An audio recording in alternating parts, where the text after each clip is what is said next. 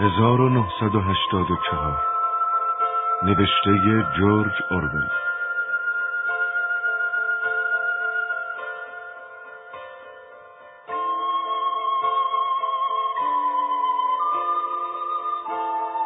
فصل اول. بخش اول. یکی از روزهای آفتابی و سرد ماه آوریل بود و زنگ ساعت یک بعد از ظهر را اعلام می کرد. وینستون اسمیت در حالی که برای فرار از باد شدید و تند سرش را به درون یقه کتش فرو برده بود با عجله وارد ساختمان ویکتوری مانشنز گردید. اما با آنکه با شتاب در را پشت سر خودش بست نتوانست از ورود گرد و خاک به داخل ساختمان جلوگیری کند و غبار و خاک همراه او وارد کریدور شد. کریدور بوی کلم پخته و فرش کهنه می‌داد. در یک طرف آن آگهی دیواری بسیار بزرگی که در آن راهروی کم عرض بی و بی تناسب به نظر می رسید چسبانده بودند. در این آگهی فقط صورت مرد چهل و پنج ساله نشان داده می‌شد که زیبایی خشونت آمیز و سبیل کلفت سیاهی داشت. وینستون راه خود را به طرف پله ها ادامه داد زیرا آسانسور اغلب روزها کار نمی کرد. در این هنگام نیز برق روز را برای صرفه جویی مخصوص روز تنفر قطع کرده بودند و وینستون لازم نمی‌دید که مثل روزهای قبل آسانسور را امتحان کند. طبقه مورد نظر وینستون طبقه هفتم بود و وینستون که زخم بزرگی بالای قوزک پایش داشت ناچار بود که در هر طبقه چندین دقیقه استراحت کند و دوباره به راه خود ادامه دهد.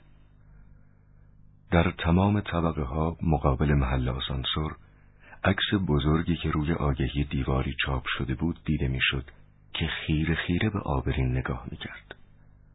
این عکس از نوع عکس هایی بود که چشم های تصویر هر جا که بروید شما را تعقیب می کند و تا موقعی که چشم آن را می بیند دست از سر تماشاچی بر نمی دارد. در زیر این عکس نوشته بودند برادر بزرگ مراقب شماست. در اتاق وینستون در طبقه هفتم صدایی به گوش می رسید که ظاهرا ارقام مربوط به تولید سنگ آهن را می خاند. این صدا از شیشه کدر شده بزرگی که در سمت راست اتاق نصب شده بود شنیده می‌شد. وینستون سویچی را که زیر این شیشه نصب شده بود پیچاند و صدا خاموش شد. اما هنوز کلمات به نحوی که قابل فهم بود به گوش می رسید. این دستگاه که تلسکرین نام داشت هرگز خاموش نمی‌شد و فقط می توانستند اندکی صدای آن را کم و تصاویری که روی صفحه آن آشکار می‌شد را تا حدی محو سازند. وینستون به طرف پنجره رفت. نور پنجره اندام لاغر و استخوانی او را به خوبی آشکار ساخت و مخصوصا بدن استخوانی وی از زیر لباس آبی رنگی که به تن داشت و اونیفرم مخصوص حزبی بود بیشتر به چشم می‌خورد. موهایش پرپشت بود و چهره ای غمزده داشت. پوست صورتش بر اثر استعمال صابونهای بد و تیغهای صورت تراشی کند و وزش بادهای شدید زمستان که کم کم جای خود را به بهار می‌داد خشونتی یافته بود. خارج از ساختمان حتی از پشت پنجره های بسته نیز دنیا سرد و غمزده به نظر می رسید. و باد شدید گرد و غبار و کاغذ خورده ها را به این سو و آن سو میراند و با آنکه آفتاب می درخشید و آسمان هم آبی رنگ بود چنین به نظر می رسید که همه چیز جز آگهی های بزرگ دیواری که به دیوارهای خیابان چسبانده شده بود بیرنگ است. چهره سیبیلو از هر گوشه خیابان به آبرین خیره شده بود. یک قطعه از این آگهی ها را درست نقطه مقابل آپارتمان وینستون روی دیوار زده بودند. زیر این عکس مثل همه عکس های دیگر نوشته شده بود برادر بزرگ مراقب شماست. و چشمان سیاه تصویر به چشمان وینستون خیره مینگریست. همسط مغازه های خیابان هم نسخه دیگری به دیوار چسبانده بودند. یک گوشه این آگهی پاره شده بود و باد دائم این پارگی را به این سمت و آن سمت میکشاند و کلمه سوسانگ یعنی سوسیالیسم انگلیس را که در همان گوشه نوشته شده بود متناوبا پنهان و آشکار میساخت در فاصله نسبتا دوری یک هلیکوپتر در آسمان در پرواز بود و دائم فاصله خود را کم می کرد و از سطح سقف ساختمان ها پایین تر می آمد و بعد با یک حرکت دوباره اوج می گرفت و بالا می رفت. این هلیکوپتر جزء سازمان پلیس بود. از پشت پنجره ساختمان ها زندگی مردم را تحت نظر می گرفت. با این وجود مراقبت هلیکوپترها چندان اهمیتی نداشت و موضوعی که مردم برای آن اهمیت زیاد قائل بودند پلیس فکر بود. از پشت سر وینستون صدای تلسکرین هنوز به گوش می‌خورد که درباره سنگ آهن و افزایش تولیدی که اضافه بر پیش بینی سه ساله نهم به دست آمده بود صحبت می‌کرد. دستگاه تلسکرین در عین حال هم گیرنده و هم فرستنده بود. هر صدایی که از اتاق شنیده می‌شد و تمام صحبتهای وینستون مگر کلماتی که با صدای بسیار آهسته گفته می‌شد توسط دستگاه تلسکرین فورا فرستاده می‌شد. از این گذشته تا هنگامی که وینستون در حوزه دید صفحه بزرگ دستگاه ایستاده بود عکس او و حرکاتش ضبط و فرستاده می‌شد و در هر حال و در هر آن می توانستند هم صدا و هم عکس وینستون را در مرکز دستگاه تلسکرین بشنوند و ببینند.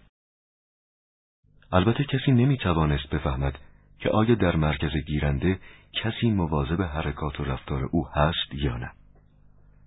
مردم برای آنکه بدانند مأمورین دستگاه مرکزی پلیس فکر چه موقع دکمه تلسکرین خانه های آنها را می‌زنند فقط می توانستند به حدس و گمان و قرینه متوسل شوند. اما ادهی نیز تصور می‌کردند که پلیس فکر دائم و در تمام مدت روز و شب به وسیله دستگاه تلسکرین مواظب حرکات و رفتار ایشان است زیرا این کار غیر ممکن نبود.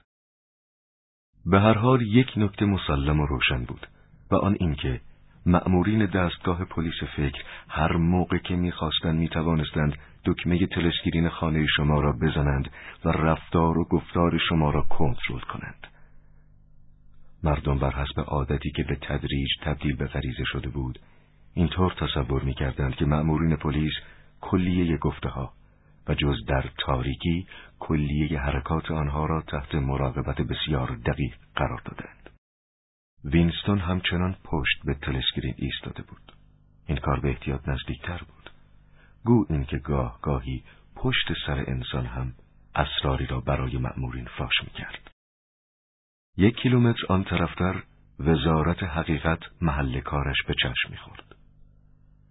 وینستون با احساس تنفر شدیدی به نظر آورد که اینجا لندن است مرکز پایگاه هوایی اول که خود سومین شهرستان پر جمعیت اوشینیا به شمار می رود. بعد به مغز خود فشار آورد که خاطرات زمان کودکی را به یاد آورد و ببیند که آیا شهر لندن همیشه به همین صورت بوده است.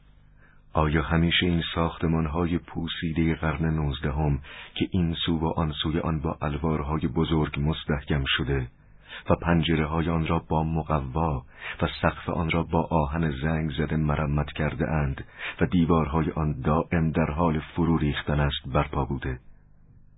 و آیا محل اصابت بمب ها که حالا کانون پخش گرد و قبار خاک گردیده؟ و بوته که روی توده های خاک رویده و لان مرغ های چوبینی که به جای خانه های بمباران شده برای مردم ساختند همیشه به چشم میخورده است.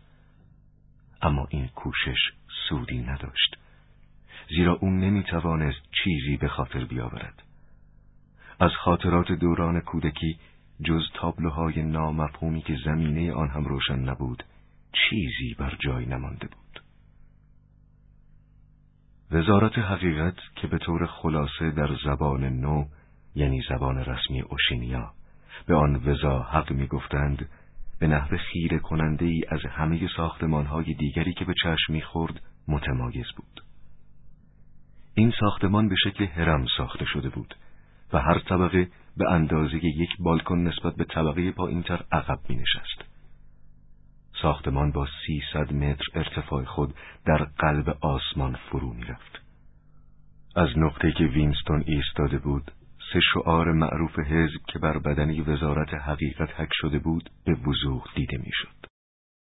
جنگ صلح است آزادی بردگی است جهل قدرت است گفته می‌شد که ساختمان وزارت حقیقت روی سطح زمین سه هزار و در زیر زمین نیز به همین تعداد اتاق دارد در سایر نقاط شهر لندن فقط سه امارت که بر حسب ظاهر شبیه وزارت حقیقت بود وجود داشت و این چهار امارت به حدی نسبت به سایر امارات شهر بلند بودند که از روی بام ساختمان مانشنز به خوبی هر چهار امارت در آن واحد مشهود بود.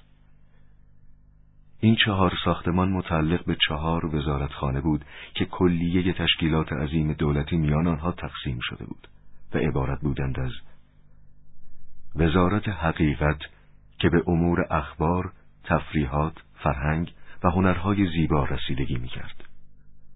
وزارت صلح که امور جنگ را زیر نظر داشت. وزارت عشق که نظم و قانون را حفظ می کرد و وزارت فراوانی که مسئول امور اقتصادی بود و به زبان نو آنها را وزا حق، وزا صلح، وزا عشق و وزا فراوانی می نامیدند. وزارت عشق وزارتخانه واقعا وحشت آوری بود. در ساختمان این وزارتخانه حتی یک پنجره هم تعبیه نشده بود. وینستون هرگز داخل این وزارتخانه نشده و حتی از یک کیلومتری آن هم نگذشته بود. ورود به این وزارتخانه جز برای انجام کار مربوط به آن وزارتخانه ممنوع بود و در صورت ورود میبایست از راهروهای بسیار پرپیچ و خم و گیج کننده درهای آهنین و از مقابل آشیانه های مخفی مسلسل های سبک و سنگین عبور کرد. حتی خیابانهای اطراف این وزارتخانه هم تحت مراقبت و محافظت شدید بود و در هر گوشه آن قیافه مأمورین پلیس که شباهت به میمونهای خطرناک داشتند و به باتون و سلاحهای گرم مسلح بودند به چشم می‌خورد. وینستون با عجله سرش را از آن سو برگرداند. رو به اتاق ایستاد و قیافش حالت یک مرد خوشبین را به خود گرفت. زیرا لازم بود که هنگامی که شخص رو به تلسکرین می در قیافش اثری از بدبینی دیده نشود. از اتاق گذشت و وارد آشپزخانه کوچک آپارتمان شد. وینستون می‌دانست که هنگامی که در این موقع روز از وزارتخانه خارج می شود، نهار مخصوص اداره را از دست می دهد. ضمناً به این نکته هم واقف بود که در آشپزخانه جز یک تک نان تیر رنگ که برای صبحانه فردا کنار گذاشته شده بود، چیز دیگری وجود ندارد. بطری حاوی یک مشروب بیرنگ را که روی آن دو کلمه ویکتوری جین دیده می‌شد از تاخچه آشپزخانه برداشت. بوی ناراحت کننده ای شبیه بوی نفت و نظیر بوی مشروب چینی به مشام وینستون رسید. به هر حال او به اندازه یک قاشق سوپ خوری از مشروب را توی گیلاس ریخت. اعصاب خود را برای یک ناراحتی شدید آماده کرد و آنگاه آن را مثل اینکه دوا می‌خورد لاجر سر کشید. ناگهان چهرهش سرخ شد و آب از بینیش سرازیر گردید. مشروب مزبور نظیر اسید نیتریک بود. هنگام نوشیدن آن انسان احساس می‌کرد که کسی ضربه شدید از پشت بر مغزش فرود میآورد. اما به هر حال چند لحظه بعد دردی که در شکمش احساس می‌کرد فرو نشست و دنیا در نظرش بسیار پر نشاط آمد. سیگاری از بسته سیگار که در جیبش در هم فشرده شده بود بیرون کشید. ولی سیگار به حدی خورد شده بود که توتونهای آن به زمین ریخت و غیر قابل استفاده شد. وینستون با احتیاط بیشتر سیگار دیگری از بسته سیگار بیرون کشید و آن را افقی نگه داشت تا توتونهایش نریزد. دوباره به طرف اتاق پذیرایی رفت. روی صندلی که در سمت چپ تلسکرین واقع شده بود نشست. از کشوی میز یک جای قلم، یک شیش جوهر و یک کتابچه زخیم که دارای جلد قرمز بود بیرون کشید. تلسکرینی که در اتاق وینستون قرار گرفته بود در وضع غیر عادی واقع شده بود به جای آنکه به طور معمول در عرض و بالای اتاق قرار گیرد و کلیه قسمتهای اتاق را کنترل کند در طول اتاق و روبروی پنجره نصب شده بود. در یک سمت تلسکرین فرو رفتگی در دیوار اتاق وجود داشت که ظاهرا هنگام ساختن بنا به عنوان قفسه کتاب طراحی شده بود و وینستون با نشستن در فرو رفتگی به خوبی می توانست از معرض دید تلسکرین دور بماند. البته صدای او شنیده می‌شد. ولی تا هنگامی که در همان وضع باقی می ماند، مأمورین دستگاه مرکزی قادر به دیدن او نبودند. همین وضع خاص و غیرعادی اتاق محرک اصلی او برای انجام کاری بود که اکنون مقدمات شروع آن را فراهم کرد. اما این کار محرک دیگری هم داشت و آن همان کتابچه کوچک و زخیم بود که وی از کشوی میز بیرون کشیده بود. این کتابچه کاغذهای نرم و کرم رنگی داشت که بر اثر گذشت زمان اندکی متمایل به زردی شده بود و از نوع کتابچه هایی بود که در حدود چهل سال پیش تهیه می‌شد و اینک از آن آثاری دیده نمی‌شد. حدس وینستون بر این بود که عمر این کتابچه حتی از چهل سال هم بیشتر است. این کتاب را او چند روز پیش در یکی از محله های پایین شهر روی بساط یک سمساری دیده و در اولین نگاه احساس کرده بود که به علت خاص و مرموزی مایل است که حتما این کتابچه را خریداری کند و در اختیار داشته باشد. اعضای حزب از معامله در مغازه های نواحی پست شهر منع شده بودند. به این جهت وینستون با احتیاط تمام و پس از آنکه چند نگاه به این طرف آن طرف انداخته و از وضع محیط مطمئن شده بود دو دلار و نیم بهای کتابچه را پرداخته و آن را دزدکی زیر بغل زده به راه افتاده بود این نوع معاملات از طرف حزب معامله در بازار سیاه نامیده می‌شد و ممنوع بود ولی اعضای حزب ناچار بودند که برای خرید بعضی اشیاء مورد احتیاج خود از قبیل تیغ صورت تراشی و بند کفش که در مغازه های دولتی هرگز یافت نمی‌شد به بازار آزاد مراجعه نمایند. وینستون هنگام خرید کتابچه نمی‌دانست آن را برای چه منظوری خریداری می کند. با این وجود آن را با احتیاط و دقت به منزل آورده بود زیرا حتی یک کتابچه سفید هم ممکن بود که به عنوان یک اقدام سازشکارانه تلقی شود. کاری که وینستون می‌خواست شروع کند نوشتن خاطرات روزانه بود. البته این کار غیر قانونی نبود. در واقع هیچ کاری غیر قانونی محسوب نمی‌شد زیرا قانونی وجود نداشت اما اگر جریان کشف می‌شد وی به مرگ و یا حداقل به 25 سال حبس با کار در اردوگاه های کار اجباری محکوم می‌شد. وینستون قلم را در دست گرفت. مدتی برای از میان بردن کسافات و روغن قلیزی که روی آن دیده می‌شد آن را مکید. این قلم از مدتها پیش حتی برای امضا هم مورد استفاده قرار نگرفته بود. وینستون نیز آن را با احتیاط کامل و مخفیانه به خانه آورده بود. زیرا چنین تصور می کرد که برای نوشتن مطلب در یک دفترچه زیبا لازم است که حتما به جای خودکار از قلم استفاده شود. اما حقیقت این بود که وی اصولا عادت به نوشتن با دست نداشت زیرا به جز یادداشت‌های کوتاهی که کنار کاغذهای اداری می کرد اغلب مطلب را به دیکتافون دیکته می نمود. البته برای منظور فعلی نمی توانست از این وسیله استفاده کند. وینستون قلم را در جوهر فرو برد. بعد برای مدت چند لحظه مردد ماند. یک نوع نگرانی و اضطراب در رگ و پوستش دویده بود. آشنا کردن قلم به کاغذ یک اقدام شجاعانه بود و احتیاج به تصمیم و اراده داشت. بالاخره با خط بد و ناشیانه ای با حروف ریز نوشت چهارم آوریل 1984 به صندلی تکیه داد. یک حس ناامیدی کامل بر او مستولی شد. ابتدا باید گفت که وی اصولا به طور روشن و قطعی نمی‌دانست که آیا تاریخ 1984 صحیح است یا نه. حدس می‌زد که سال باید در حدود 1984 باشد زیرا تقریبا مطمئن بود که سنش به 39 سال رسیده و عقیده داشت که در سال 1944-45 به دنیا آمده است. اما در هر حال در این دوران غیر ممکن بود که کسی بتواند تاریخ را بدون یکی دو سال اشتباه تعیین کند. ناگهان این سوال به مغزش خطور کرد که این یادداشت را برای که می نویسد؟ به طور محو و مبهمی جواب داد برای آینده برای آنها که هنوز به دنیا نیامدند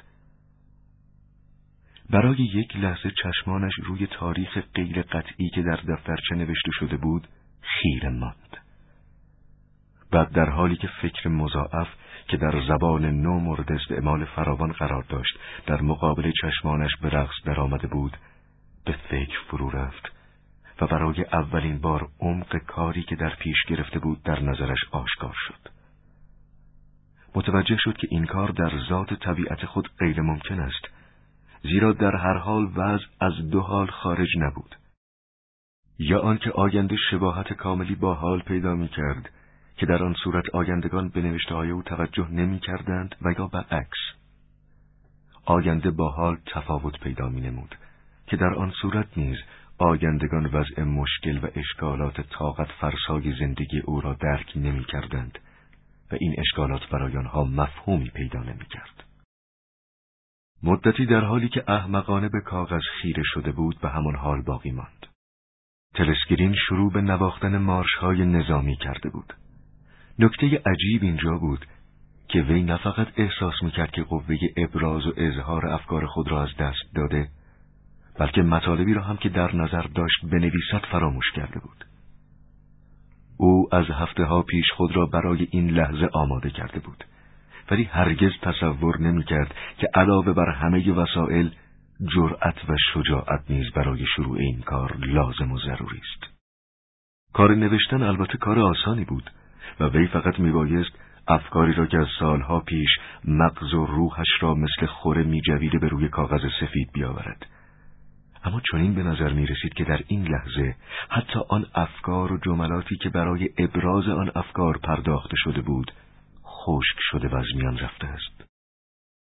از همه اینها گذشته احساس می کرد که زخمش به درد افتاده و سخت آزارش می دهد. با آنکه موضع درد سخت به خارش افتاده بود وی جرأت خاراندن آن را هم نمی کرد زیرا موضع به فوریت باد می کرد و دچار آماس می شد. دقایق می گذشت. مغز وینستون جز سفیدی کاغذ کتابچه که در مقابلش باز شده بود درد زخم پا آهنگ مبهم موزیک و بیحالی خاصی که نتیجه مشروب بود به چیز دیگری توجه نداشت. در این هنگام ناگهان و همراه با یک نوع ترس مبهم و در حالی که فقط به طور ناقص از اهمیت کاری که شروع می کرد آگاه بود شروع به نوشتن کرد. خط بچگانه و ریزش به سرعت کاغذ را سیاه کرد. در ابتدا اصول و قواعد املا تا حدی رعایت می‌شد. ولی از سطر سوم و چهارم به بعد این اصول هم تا حدی نادیده گرفته شد و حتی بعضی جملات نقطه گذاری هم نمی‌شد. چهارم آوریل 1984 شب قبل سینما رفتم. همش فیلم جنگی بود. یکی از فیلم ها درباره یک کشتی پر از مهاجرین بود که تو دریای مدیترانه مورد اصابت بمب قرار گرفته بود. یکی از سرنشین های کشتی می‌خواست با شنا فرار کنه ولی یه هلیکوپتر تعقیبش کرد و اونو با شلیک چند تا گلوله کشت. این موضوع به شدت باعث تفریح تماشاچی سینما شد. اول اون مهاجر در حال شنا کردن تو دریا دیده می‌شد. بعد از توی هلیکوپتر ازش فیلم گرفته بودن. توی صحنه های بدی نشون داده می‌شد که بدنش به خاطر شلیک مسلسل مشبک شده و بعد بلافاصله بعد از شلیک تیرها انگار آب از بین سوراخها وارد بدنش بشه به زیر آب فرو رفت و غرق شد. وقتی اون غرق می‌شد مردم فریاد می‌زدن و میخندیدن. بعد یک قایق نجات رو نشون دادن که یک گروه زن و بچه سواره شده بودن و یک هلیکوپتر بالای اون پرواز می‌کرد و به این سو و آن سو می‌رفت. توی این قایق زنی که سی سی و پنج ساله به نظر می‌رسید یه بچه رو به آغوش گرفته بود. بچه از ترس هلیکوپتر که به کسایی که توی آب بودن شلیک می‌کرد سعی می‌کرد خودشو تو آغوش مادرش پنهان کنه. مادرش هم اونو تا جایی که می‌تونست زیر پیراهن خودش مخفی می‌کرد. انگار پیرنش می‌تونه جلوی گلوله ها رو بگیره. بچهش رو آروم می‌کرد و آهسته به پشتش می‌زد ولی صورت بچه که از زیر پیراهنش معلوم بود از ترس آبی شده بود. همون موقع یک دفعه یه هلیکوپتر یه بمب بیسکیلویی پر کرد روی قایق. بمب با برق خیره کننده ای منفجر شد و قایق و طوری متلاشی کرد که به صورت چوب کبریت در اومد. بعد نشون داد بازوی یه بچه به خاطر اصابت بمب کنده شد و به طرف آسمون پرتاب شده. بازو به طرف بالا به طرف هلیکوپتر پرید. مثل این بود که یه دوربین جلوی اون کار گذاشتن چون دوربین مسیر حرکت این بازو رو دنبال می‌کرد. خیلی خوب فیلم گرفته بودن. بعد یه زن از بین تماشاچی های سینما فریاد کشید که این چه وضعیه؟ این فجایع چیه؟ چرا این صحنه های وحشتناک نشون میدین؟ چرا به بچه ها نشون میدین؟ نباید نشون بدین عوضیا تا اینکه پلیس اومد و اونو گرفت. نفهمیدم چی به سرش آوردن. هیچ کس نفهمید. هرچی هم شد کسی توجه نکرد. هرگز. وینستون نوشتن را متوقف ساخت. علت تا حدی آن بود که دستش پیش نمی‌رفت و نمی‌توانست قلم را محکم بگیرد نمی‌دانست که چه چیزی باعث شده بود که این مزخرفات را با این سرعت روی کاغذ بیاورد اما نکته عجیب اینجا بود که هنگامی که وی شروع به نوشتن کرده بود یک خاطری کاملا متفاوتی ناگهان از گوشه های تاریک مغزش بیرون آمده و او را ناچار ساخته بود که آن را به روی کاغذ بیاورد. وینستون اکنون متوجه می‌شد که در واقع به علت وقوع حادثه‌ای که این خاطره را به یاد او آورده بود وی به طور ناگهانی تصمیم گرفته بود که به خانه بیاید و شروع به نوشتن دفترچه خاطرات بنماید. این واقعه اگر بتوان آن را واقعی نامید صبح همان روز در وزارت خانه رخ داده بود ساعت در حدود یازده صبح بود سندلی ها را از داخل چهار دیواری های چوبی که مخصوص اعضای ادارات مختلف تعبیه شده بود بیرون میکشیدند و برای انجام مراسم دو دقیقه تنفر به سالن می بردند و در مقابل تلسکرین بزرگ قرار می دادند. وینستون که سر جای خود در داخل سالن نشسته بود متوجه شد دو نفر از اعضای وزارتخانه که آنها را به چهره می شناخت و تاکنون با ایشان هم صحبت نشده بود وارد سالن شدند. یکی از این دو نفر دختری بود که وینستون اغلب اوقات در کریدورهای وزارتخانه با وی روبرو می‌شد. وینستون نام این دختر را نمی‌دانست ولی می‌دانست که وی در اداره رمان کار می کند. از آنجا که وینستون چندین بار او را با دستهای روغنی دیده بود حدس می‌زد که وی کار مکانیکی دارد و متصدی یکی از ماشین های مخصوص نوشتن رمان است. دخترک قیافه شجاع و شاید بتوان گفت زننده ای داشت و بیست و هفت ساله به نظر می رسید و دارای موهای مشکی و صورت کک و مکدار و حرکاتی نرم و ورزشکارانه بود. یک نوار پارچه باریک هم که علامت اتحادیه جوانان ضد احساسات جنسی بود چندین بار دور کمرش پیچیده شده بود. وینستون از همان دیدار اول نسبت به این دختر احساس تنفر کرده بود. علت آن که خود وی هم به آن واقف بود این بود که دختر مزبور سعی می کرد خود را جز آن دسته از دختران وانمود سازد که هاکی بازی می کنند و حمام آب سرد می گیرند و به گردش های دست جمعی می روند و فکر روشنی دارند. وینستون اصولا نسبت به همه زنها و به خصوص آن دسته که زیبا و جوان بودند احساس تنفر می کرد. زیرا همیشه زنان و مخصوصا زنان جوان بودند که بیش از دیگران از حزب طرفداری می‌کردند شعار می‌دادند به صورت آماتور و دلخواهانه به جاسوسی مشغول می‌شدند و کسانی را که به حزب تعصب نداشتند معرفی می‌کردند با این همه این دختر خاص بیش از دیگر زنان و دختران در نظر او خطرناک جلوه کرده بود یک بار هنگامی که در کریدور به هم برخورد کرده بودند دختر مزبور نگاه کجی به او انداخته بود که تا استخوان او فرو رفته و برای یک لحظه وی را دچار وحشت ساخته بود. این فکر هم به مغز او خطور کرده بود که ممکن است این دختر یکی از اعضای مخفی پلیس فکر باشد. البته این امر خیلی غیر محتمل به نظر می رسید. با این وجود وینستون هرگاه که با او روبرو می‌شد احساس یک نوع ناراحتی می‌کرد که ترس و دشمنی با آن آمیخته بود. نفر دیگر شخصی بود به نام اوبراین. وی عضو حزب داخلی بود و پست مهم و در عین حال دور از ذهنی داشت که اطلاعات وینستون درباره وظایف آن خیلی کم و مبهم بود. وقتی اوبراین وارد سالن شد و روپوش سیاه رنگش که علامت عضویت حزب داخلی بود نمودار شد کسانی که در سالن بودند خود را جمع کردند و حالت احترامی بر همه مستولی شد. اوبراین مرد تنومندی بود که گردن پرگوشت و چهره ظالمانه خشن و در عین حال خنده آوری داشت. اما با وجود خشونت ظاهری رفتارش زننده نبود و طرف را جلب می کرد. مخصوصا انگامی که عینکش را به چشم می‌زد به نحو غیر قابل توصیفی جذابیت پیدا می کرد و مبادی آداب و اجتماعی جلوه می نمود. این حرکت ژست و قیافه ای به او می‌داد که اگر کسی می توانست به طرز دوران قدیم فکر کند تصور می کرد که او یکی از نجبا و اشراف قرن هجدهم است که می‌خواهد به دوستش انفیه تعارف کند. وینستون احساس می‌کرد که به طرف این شخص جلب می شود. این امر فقط به خاطر تضاد و اختلافی که بین اخلاق و رفتار و چهره خشن و ظالمانه او وجود داشت نبود. بلکه عقیده داشت و شاید فقط امید داشت که اعتقاد اوبراین به حزب چندان محکم نباشد. در قیافه اوبراین از نظر وینستون حالتی وجود داشت که به نحو غیر قابل مقاومتی حاکی از این امر بود. شاید هم این حالت عدم اعتقاد به حزب نبود بلکه فقط هوش و ذکاوت بود. اما در هر حال قیافه ظاهری اوبراین چنان بود که شخص احساس می کرد اگر بتواند از مقابل تلسکرین بگریزد و با او تنها بماند می تواند چند کلمه با وی صحبت کند. با این وجود وینستون تا کنون نتوانسته بود این عقیده را آزمایش کند زیرا در واقع برای انجام این نظر راهی وجود نداشت.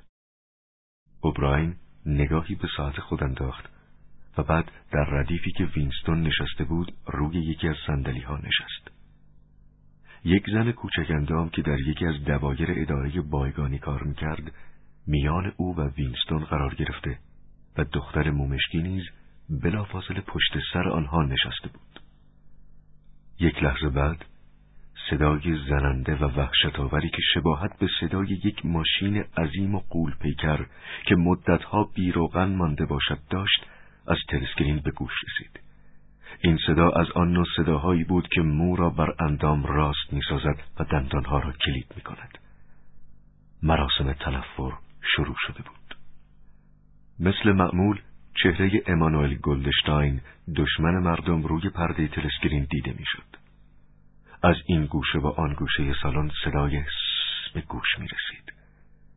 زن باریکندام صدایی را که آمیخته به ترس و تنفر بود از حلقوم خود بیرون آورد.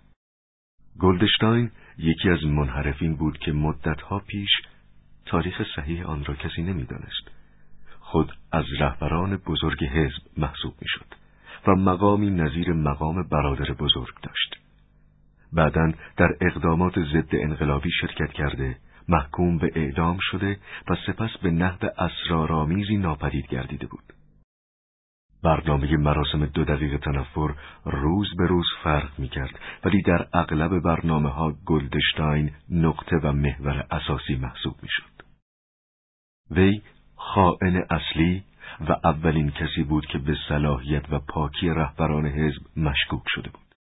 عقیده بر این بود که کلیه جنایاتی که بعدا علیه حزب صورت گرفت تمام خیانتها، اقدامات خرابکارانه، انحرافات و مخالفتهای شدید همه از تعلیمات و افکار وی ناشی شده است.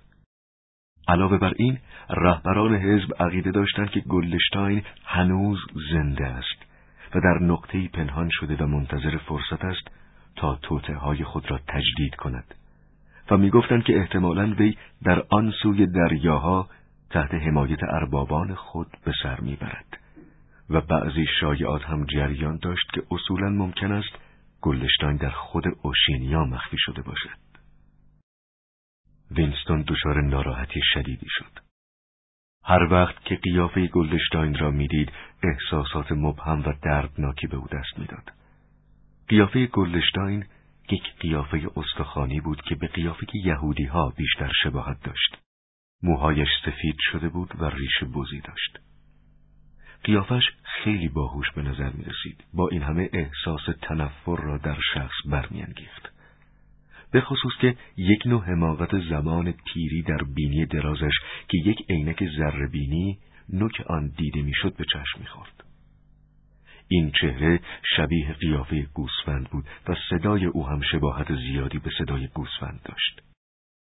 گلدشتاین به شدت مشغول حمله به تئوری ها و دکترین حزب بود و این حمله چنان اقراق‌آمیز بود که حتی یک کودک هم می‌توانست به حقیقی نبودن آن پی ببرد ولی گیرا بود و انسان را دچار این نگرانی میساخت که کسانی که سطح فکری پایینتری دارند به آن عقیده پیدا کنند گلدشتاین به شدت به برادر بزرگ ناسزا می گفت. به دیکتاتوری حزب حمله می کرد. تقاضا داشت که فورا حکومت اوشینیا با اوراسیا صلح برقرار کند. از آزادی سخن، آزادی اجتماع، فکر و مطبوعات پشتیبانی می کرد و فریاد می‌زد که به انقلاب خیانت شده است و کلیه جملات سخنرانی را به طرزی که در میان افراد و سران حزب معمول بود ایراد می کرد. در واقع به قدری از لغات زبان نو در سخنرانی خود استفاده می کرد که حتی افراد حزب هم در احتیاجات روزمره و محاورات خود از آن استفاده نمی کردند. در تمام مدت سخنرانی برای آنکه مبادا تردیدی در مورد نکات حساس نطق گلدشتاین به وجود آید بر روی پرده تلسکرین ستونهای سربازان اوراسیا با قیافه های محکم و مصمم آسیایی دیده می شدند که در صف پایان ناپذیری عبور می کردند و صدای محکم پاهای ایشان زمینه نطق شدید گلدشتاین بود. قبل از آن که مراسم تنفر به نیم دقیقه اول برسد، به تدریج نیمی از حاضرین سالن با خشم فراوان شروع به ابراز تنفر غیر قابل کنترلی نمودند. قیافه از خود راضی و گوسفند مانند سخنران و صفهای طولانی قوای اروپا و آسیا بیش از آن ناراحت کننده بود که حاضرین بتوانند تحمل آن را داشته باشند. از این گذشته تنها دیدن گلشتاین و شنیدن صدای او خود به خود موجب بروز خشم و تنفر میگردید. گلدشتاین حتی بیش از دو کشور اوراسیا و ایستیشیا مورد تنفر مردم بود. زیرا هرگاه که اوشینیا با یکی از این دو کشور در جنگ بود با کشور دیگر در صلح به سر می برد. ولی نکته عجیب اینجا بود که با آنکه هر روز هزاران بار تئوری های گلدشتاین را بر روی پرده تلسکرین از پشت میزهای خطابه در سینماها و تئاترها و روزنامه ها و کتابها رد می کردند، خورد می کردند و مسخره می نمودند و نسبت به کسی که این همه عقاید مزخرف و بیمعنی اظهار کرده ابراز رحم و شفقت می نمودند به نظر نمی رسید که نفوذ و قدرت گلدشتاین ذره کاهش یابد. و همیشه انتظار می رفت که وی دست به کار ایجاد حوادث جدیدی بشود. روزی نمیگذشت که پلیس فکر چند نفر از جاسوسان و خرابکارانی را که زیر نظر گلدشتاین کار می‌کردند دستگیر نکند وی فرماندهی یک ارتش سایه مانند وهمانگیز بود که یک سازمان زیرزمینی بزرگ را که هدفش واژگون کردن دولت بود در اختیار داشت. عقیده بر این بود که نام این تشکیلات سازمان اخوت است. داستانهای گوناگونی نیز درباره یک کتاب وحشتناک دهان به دهان میگشت می‌گفتند که این کتاب خطرناک ترین کتاب کفر است که تا کنون منتشر شده و به طور مرموز و اسرارآمیزی بین مردم پخش میگردد. این کتاب بینام بود و اگر گاهی از آن نامی برده می‌شد آن را فقط به نام کتاب مینامیدند. اما شخص فقط از طریق تبلیغات مبهم حزب از وجود این چنین دستگاه و کتابی اطلاع میافت. هیچ یک از اعضای حزب تا آن هنگام که می توانستند از اشاره به این دستگاه و کتاب گلدشتاین خودداری کنند نام آن را به زبان نمی آوردند. در دقیقه دوم مراسم تنفر تبدیل به یک نوع جنون آنی شد و تماشاچیان و حاضرین روی سندلی های خود به پایین و بالا می جستند و تا آنجا که در قدرت داشتند نعره و فریاد می کشیدند تا صدای گلدشتایی را که آن به آن شدت می یافت در میان نعره ها و فریادهای خود محو سازند. رنگ چهره زن کوچک اندام ای شده بود و دهانش مثل دهان ماهی که از دریا به خشکی افتاده باشد باز و بسته می‌شد.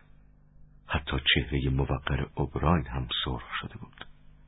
وی راست روی صندلی خود نشسته بود و سینهاش گویی در مقابل یک موج عظیم مقاومت می کند دائم بالا و پایین می رفت.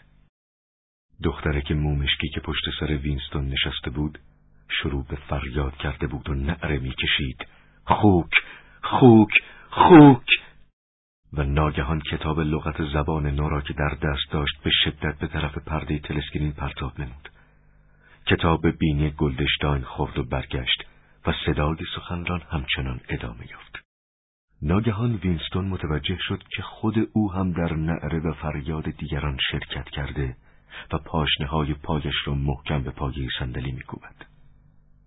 موضوع وحشت آور مراسم دو دقیقه تنفر اجبار شخص به اجرای رول نبود بلکه انسان احساس می‌کرد که نمی‌تواند از شرکت در این مراسم و همراهی با دیگران خودداری کند.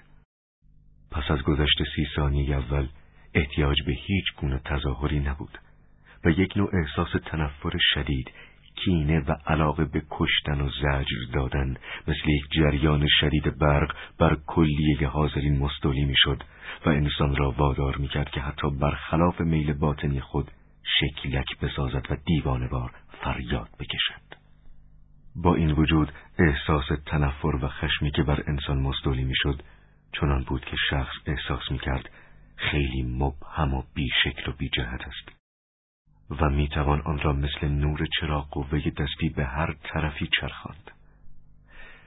به این جهت در یک لحظه وینستون متوجه شد که تنفر و کینه شدیدی که به او دست داده متوجه گلدشتاین نیست بلکه برعکس این تنفر و کینه متوجه برادر بزرگ و پلیس فکر گردیده و احساس می‌کرد که تمایل قلبیش به مرد تنها و بیار و یاور روی تلسکرین تنها حافظ و پشتیبان حقیقت و عقل در این دنیای مملو از دروغ معطوف شده است.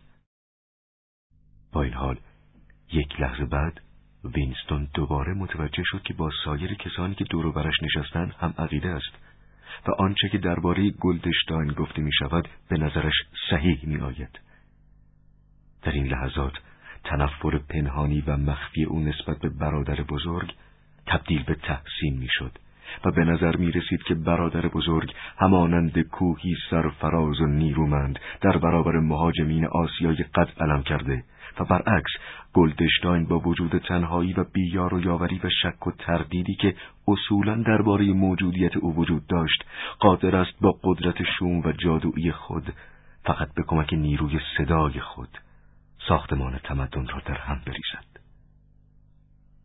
گاهی هم امکان داشت که شخص تنفر خود را به دلخواه از یک سو متوجه جهت دیگری بنماید. به این جهت وینستون ناگهان با کوشش سریع و شدید نظیر فشاری که در خواب برای رهایی از کابوس به بالش وارد میآوریم توانست تنفر خود را از چهره روی تلسکرین متوجه دخترک مومشکی که پشت سرش نشسته بود بنماید.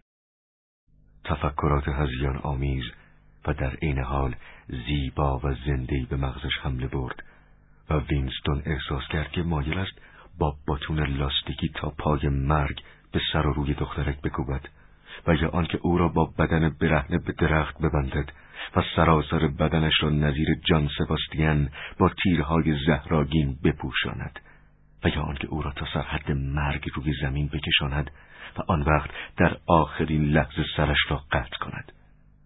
و ضمن همین افکار روشنتر از گذشته به خاطر آورد که چرا از این دختر متنفر بوده است. علت تنفر این بود که این دختر جوان زیبا بود و احساسات جنسی نداشت به دور کمرش تنها یک نوار قرمز تنفرانگیز که نشانه و سمبل جاسوسی و تعقیب بود دیده می‌شد.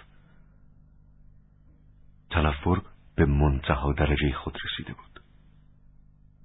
صدای گلدشتاین در واقع به صورت بعبع یک گوسفند درآمده بود و برای یک لحظه حتی چهره او هم تبدیل به صورت گوسفند گردید و بعد قیافه گوسفند مبدل به یک سرباز اوراسیا شد که شلیک کنان با مسلسل خود پیش می آمد و چنین به نظر می رسید که می خواهد از صفحه تلسکرین خارج شود و به این جهت چند نفر از کسانی که در ردیف اول نشسته بودند از ترس خود را عقب کشیدند.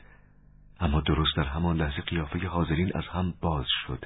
زیرا قیافه سرباز مهاجم تبدیل به قیافه برادر بزرگ شده بود که با موهای سیاه سبیر سیاه و چهره آرام مملو از قدرت اسرارآمیز خود سراسر پردی بزرگ تلسکرین را فرا گرفته بود.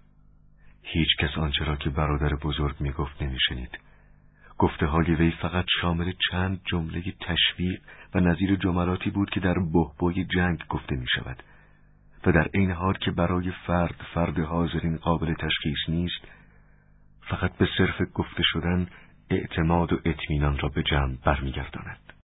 بعد قیافه برادر بزرگ به تدریج محو شد و به جای آن سه شعار حزب با حروف بزرگ پرده تلسکرین را فرا گرفت.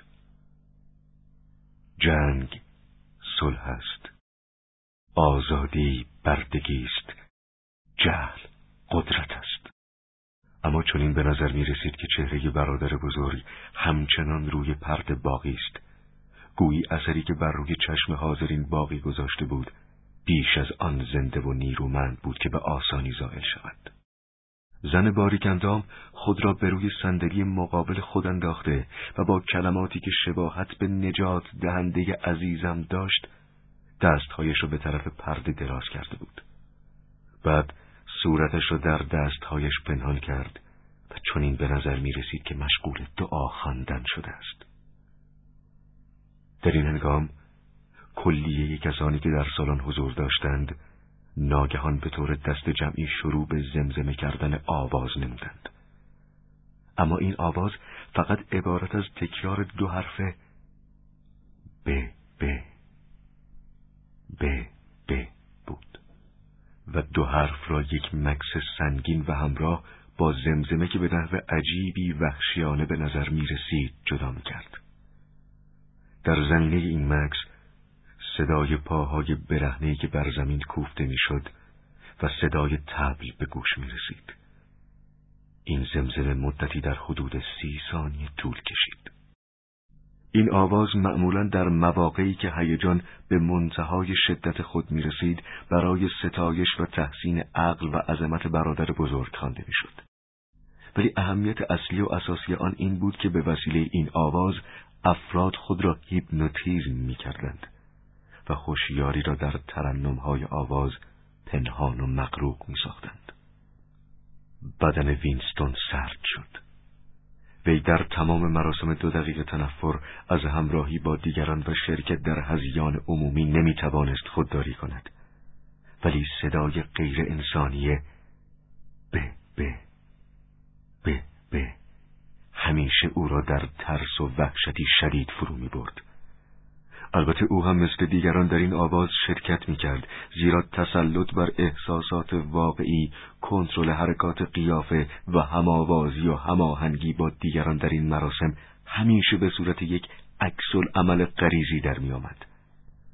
با این حال یک فضای خالی به مدت دو ثانیه وجود داشت که وینستون همیشه می ترسید در طول آن چشمهایش احساس و فکر درونی او را آشکار سازند و درست در همین موقع بود که واقعه مهم اتفاق افتاد. در یک لحظه چشمهای وینستون با چشمهای اوبراین برخورد کرد. اوبراین ایستاده بود و عینکش را از چشمهایش برداشته می‌خواست آن را با ژست معمولی خود دوباره سر جایش بگذارد. در همین هنگام در یک لحظه کوتاه چشمهای آنها به هم افتاد و در همان یک لحظه ناگهان وینستون فهمید. بله فهمید که اوبراین درباره همان چیزی فکر می کند که خود او فکر می کرد. یک پیغام غیر قابل اشتباه بین آن دو رد و بدل شده بود. مثل این بود که مغزهای ایشان باز شده و افکار به سرعت از راه چشم از یک مغز به مغز دیگر جریان پیدا کرده است. چون این به نظر می رسید که اوبراین به وینستون می گوید من با تو هم. من کاملا می‌دونم که احساسات تو چیه از شدت تنفر و تحقیر و انزجار تو مطلعم اما نگران نباش من در صف تو هستم و بعد ناگهان برقی که در چهره اوبراین نمودار شده بود خاموش شد و خطوط قیافه او نیز مثل قیافه دیگران به صورت غیر قابل درک و فهم درآمد. همین و همین. وینستون نمی‌دانست که آیا واقعا این واقع رخ داده است یا نه. این نوع اتفاقات هیچگاه اثری از خود باقی نمیگذاشتند و تنها نتیجه آن این بود که این امر عقیده و آرزو را در دل وینستون زنده نگه می داشت که کسان دیگری هم علاوه بر او جزء دشمنان حزب هستند شاید هم شایعات مربوط به وجود یک سازمان قوی زیرزمینی صحیح بود و شاید هم که سازمان اخوت واقعا وجود داشت غیر ممکن بود که با وجود توقیف ها، اعتراف ها و اعدام های مداوم انسان عقیده و اطمینان پیدا کند که سازمان اخوت وجود ندارد و فقط افسانه است. بعضی روزها وینستون به وجود سازمان اخوت مطمئن می‌شد و بعضی روزها در وجود آن مشکوک میگشت. زیرا هیچ دلیل قطعی بر وجود این تشکیلات در دست نبود و فقط نگاه ها و اشاره های سریع و زود گذر موجب درک مفاهیم می‌شد و گاه همین اشارات هم به طور روشن قابل فهم نبود. این اشارات عبارت از استراق سمهای کوتاه، نوشته های غیر خانای روی دیوار دستشویی ها و گاه هنگام که دو نفر با یکدیگر ملاقات می کردند فشار انگشتان بود که احتمالا حکایت از درد و رنج می کرد. اما همه اینها حدس و گمان بود به احتمال زیاد می رفت که اصولا همه مولود تخیل و تصور باشند. وینستون بدون اینکه به اوبراین نگاه کرده باشد به دفتر خود بازگشته بود و این فکر که به دنبال آن تماس بسیار کوتاه بار دیگر به سراغ اوبراین برود هرگز به مغزش خطور نکرده بود و حتی اگر وینستون می‌دانست که چگونه میبایست با اوبراین سر سخن را باز کند باز تماس گرفتن با او بی انداز خطرناک بود. برای یک لحظه یک نگاه که حتی مفهوم آن نیز تردیدآمیز مینمود بین آنها رد و بدل شده بود و کار به همینجا ختم می‌شد. اما حتی این نگاه هم در تنهایی و انزوایی که شخص محکوم به زندگی در آن بود اتفاق مهم و خاطر انگیزی به شما می‌رفت. وینستون تکانی به خود داد و راست نشست. مشروب به تدریج اثراتش را از دست می‌داد. چشمهایش به کاغذ خیره گشت و متوجه شد که در تمام مدتی که فکر می‌کرده مشغول نوشتن هم بوده. این بار خط او شباهتی به خط ناشیانه و کج قبلی نداشت و قلمش بر روی کاغذ نرم با خط درشت و زیبا چنین نوشته بود. مرگ بر برادر بزرگ. مرگ بر برادر بزرگ. مرگ بر برادر بزرگ مرگ بر برادر بزرگ مرگ بر برادر بزرگ. و این کلمات پشت سر هم تکرار شده و نصف صفحه را پر کرده بود. وینستون نتوانست از ترس و وحشتی که ناگهان بر وجودش مستولی شد جلوگیری کند. البته این ترس و وحشت بیمعنی بود زیرا نوشتن این کلمات همانقدر خطر داشت که شروع یک دفتر خاطرات. با این وجود وینستون برای یک لحظه احساس کرد که می‌خواد کاغذهای سیاه شده را پاره کند و نوشتن خاطرات را برای همیشه ترک بگوید اما این کار را نکرد.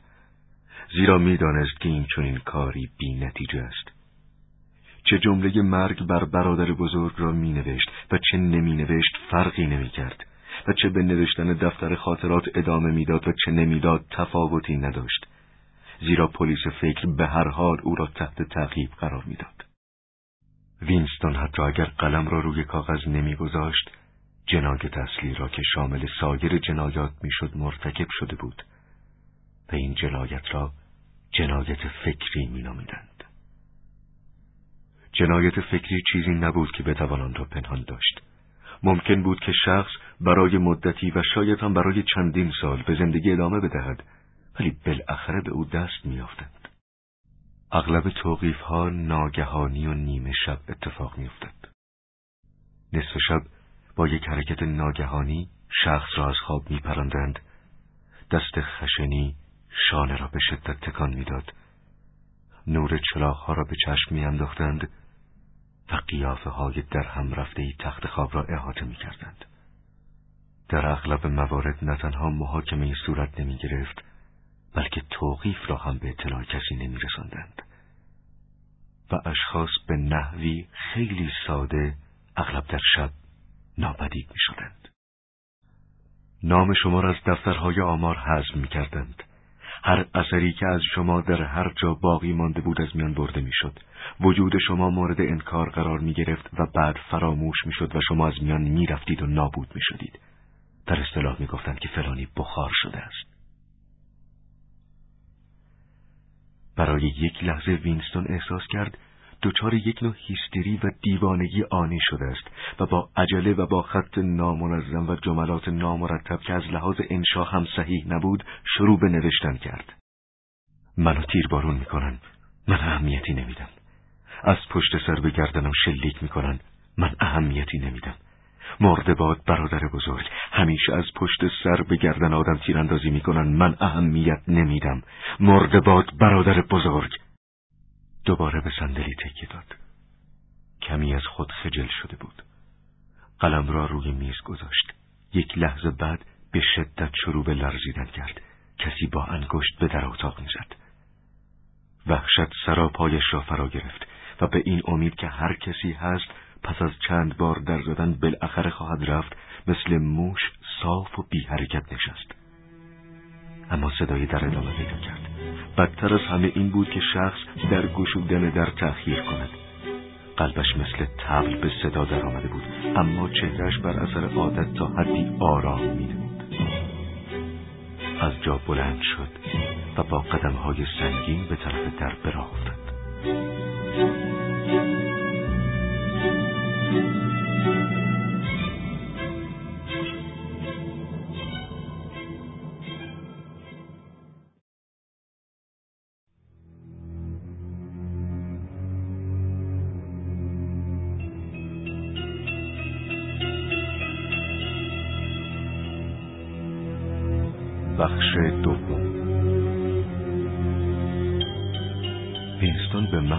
دستش را روی دستگیری در گذاشت متوجه شد که دفتر خاطرات را روی میز باز گذارده است. در سراسر صفحه با حروف درشت نوشته شده بود مرگ بر برادر بزرگ. و حروف به حدی درشت و خانا بود که حتی از کنار در هم قابل تشخیص خواندن بود. بازگذاردن دفتر کار فوقالعاده احمقانه ای بود. اما به خاطر آورد که حتی در همان حالت ترس و وحشت نمی‌خواست دفتر را با عجله ببندد. زیرا هنوز جوهر خشک نشده بود و ممکن بود که کاغذ سفید و تمیز کثیف شود. نفس عمیقی کشید و در را باز کرد. بلافاصله یک حالت تسلی خاطری سراسر بدنش را گرم کرد. زنی با چهره بیرنگ و پرچین و موهای نامرتب و قیافه‌ای که از آن فشار روحی نمایان بود پشت در ایستاده بود. با صدای غمگین و زوز مانندی گفت آ رفیق شما خونه هستین؟ ممکنه لطفا به آپارتمان ما بیاین و نگاهی به لوله ها بکنین؟ لوله بسته شد و آب بند اومده. او خانم پارسنز همسر یکی از همسایگان همان طبقه بود. کلمه خانم یک کلمه نامعنوس بود و افراد حزبی ناچار بودند که همه را با کلمه رفیق خطاب کنند ولی شخص گاهی در مقابل بعضی زنها ناچار می‌شد که آنها را خانم خطاب کند خانم پارسنز سی سال داشت ولی مسنتر به نظر می رسید و شخص تصور می کرد که در لابلای چینهای صورت وی گرد و غبار نشسته است. وینستون به دنبال او به طرف دیگر آپارتمان به راه افتاد. این نوع کارهای تعمیراتی بیمزد معمولا هر روز به اشخاص رجوع می‌شد. علت آن بود که آپارتمانهای ویکتوری مانشنز قدیمی بود و در سال 1930 و یا مقارن آن ساخته شده بود و وسایل مرتبی نداشت. کاغذهایی که به جای رنگ به دیوار چسبانده بودند اغلب کنده می‌شد و میریخت.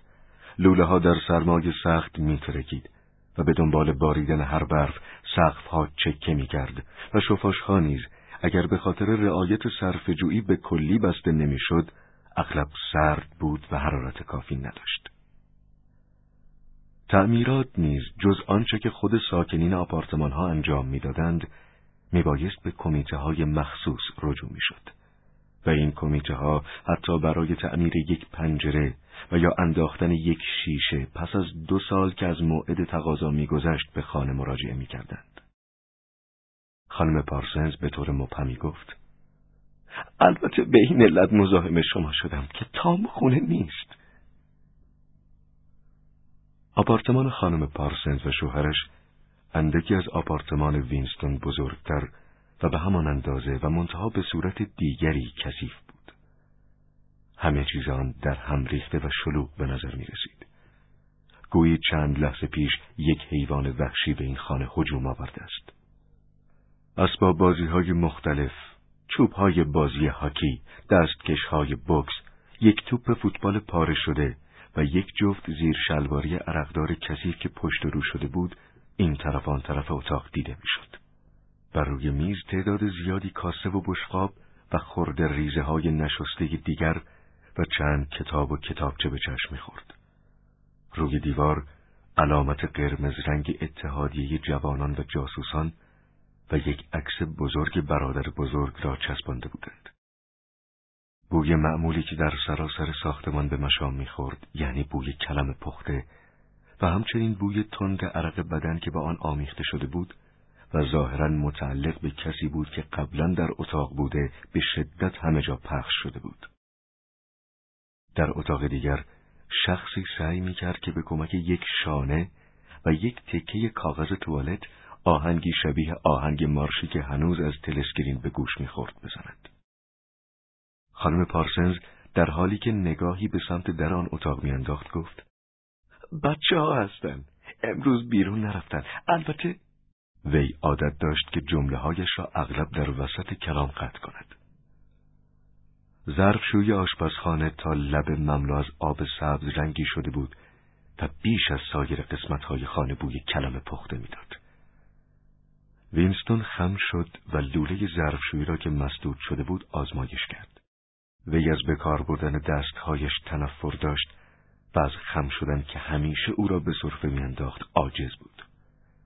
خانم پارسنز که کنار او ایستاده بود و با قیافه حاکی از ناامیدی به وی نگاه می‌کرد گفت البته اگه تام خونه بود فورا لوله رو باز می‌کرد. اصلا اون اینجور کارها رو دوست داره. دستش خیلی سریع و تند و فز کار می‌کنن. خیلی تند. تام پارسنز یکی از همکاران وینستون در وزارت حقیقت بود. مرد چاق و در عین حال فعالی بود که حماقت فلج کننده و شوق و شور ابلهانه داشت. از آن طبقه اشخاص فداکار و پرکار و متعصبی بود که ثبات حزب بیشتر ناشی از کوشش ایشان است و در حقیقت فعالیت و کوشش امثال پارسنز برای حزب از فعالیت پلیس فکر بیشتر ارزش داشت. پارسنز در سن سی و پنج سالگی با کمال بیمیلی ناچار از اتحادیه جوانان خارج شده اما قبل از خروج اعلام کرده بود که حاضر است یک سال دیگر در سازمان جاسوسان باقی بماند. در وزارتخانه کار درجه دومی که احتیاج زیاد به هوش و ذکاوت نداشت به پارسنز واگذار کرده بودند. اما وی یکی از اعضای برجسته کمیته ورزش بود و در اغلب کمیته های دیگر که به کارهای مربوط به راهپیمایی های دست جمعی، تظاهرات دلخواهانه، مبارزه برای صرف جویی و پسنداز و سایر فعالیت های داوطلبانه نظارت می کردند، چهره ممتاز بود. با غرور تمام هنگامی که مشغول دود کردن پیپ خود بود به شما می گفت که در طی چهار سال گذشته هر شب و بدون استثنا به مرکز اجتماعات سر زده است. از خصوصیت های پارسنز یکی هم بوی تند عرق بدن او بود که همه جا به همراهش بود و حتی پس از خروج وی نیز مدتها در اتاق یا سالن باقی میماند و به مشام می‌خورد. وینستون در حالی که با پیچ و مهره ته ظرفشویی ور می‌رفت گفت آچار دارید؟ خانم پارسنز گفت آچار نمی‌دونم شاید بچه ها و بعد از اتاق بیرون رفت. از اتاق مجاور سر و صدایی برخاست. صدای ناراحت کننده ای از شانه به گوش رسید و بچه ها به اتاق پذیرایی هجوم آوردند. خانم پارسنز به دنبال آنها وارد اتاق شد و آچار را به وینستون داد. وینستون پیچ را باز کرد و آب ظرفشویی پایین رفت. بعد با نفرت فراوان موهایی را که جلوی سوراخ جمع شده بود بیرون کشید. دستهای خود را با وسواس و دقت تمام در روشویی شست و به اتاق دیگر رفت. صدای وحشیانه این ناگهان به گوش رسید. دستا بالا یک پسر نه ساله زیبا که قیافه خشنی داشت سرش را از پشت میز بالا آورده و با یک هفتیر بچگانه وینستون را تهدید می‌کرد.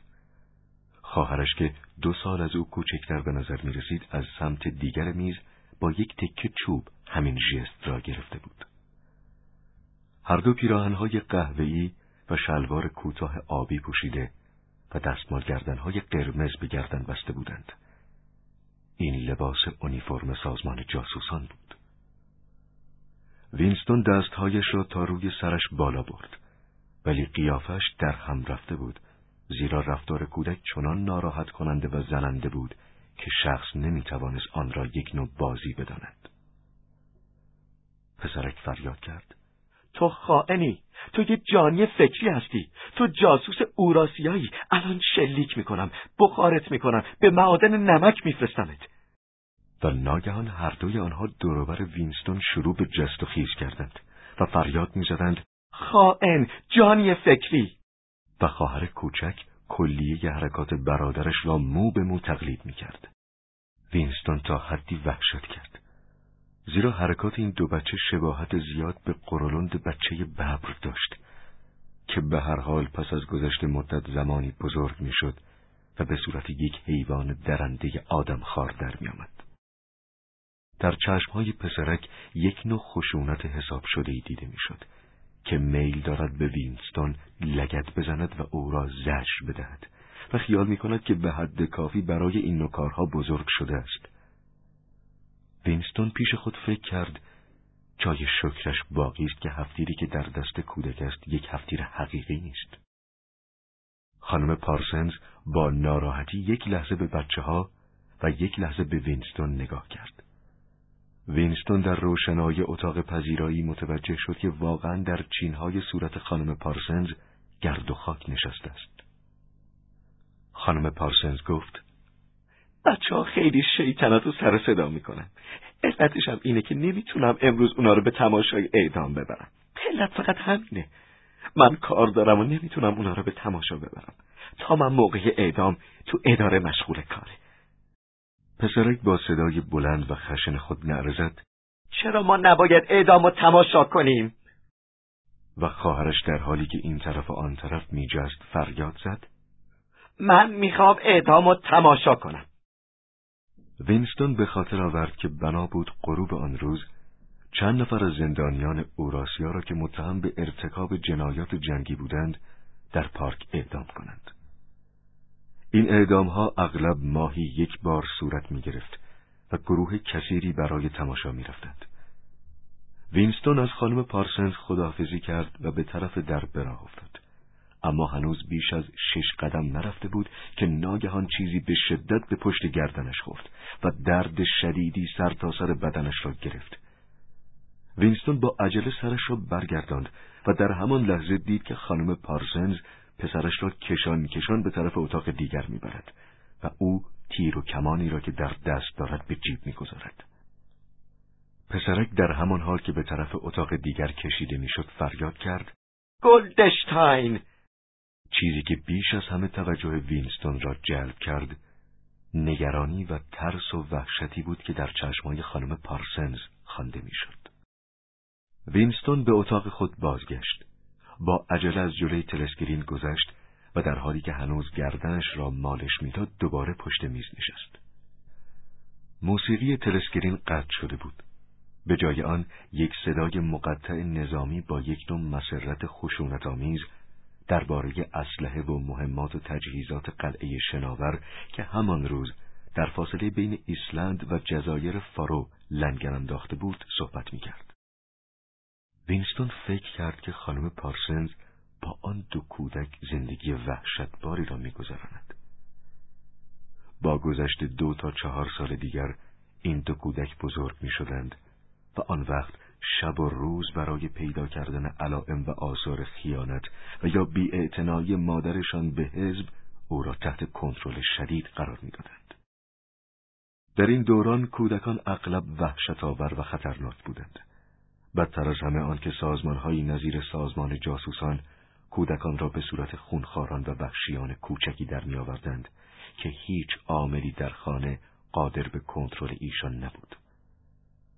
با این همه کودکان هیچ تمایلی برای مخالفت با انضباط حزبی نداشته و به عکس حزب و هر چرا که به آن ارتباط میافت به جد و صمیمانه ستایش می‌کردند و میپرستیدند. کارهایی از قبیل سرود خواندن، شرکت در مراسم تظاهرات و رژه، راه های دست جمعی، تمرین های سربازی با تفنگ های غیر حقیقی، شعار دادن و پرستش و ستایش برادر بزرگ همه برای آنها بازی های بسیار جالب توجه و افتخارآمیزی به شمار می رفت. خشونت و وحشیگری ایشان کلا متوجه خارج حزب، متوجه دشمنان دولت، خارجیان، خائنین، خرابکاران و جانیان فکری می‌شد. برای مردمی که بیش از سی سال داشتند خیلی عادی بود که از کودکان خود بترسند و در مقابل ایشان رفتار و حرکات و گفتار خود را کنترل کنند. این ترس و وحشت هم بیدلیل نبود زیرا هفته ای نمیگذشت که در روزنامه تایمز مقاله‌ای درباره کودکان قهرمان منتشر نشود. کودکانی که پدر و مادرشان را لو می‌دادند قهرمان نامیده می‌شدند.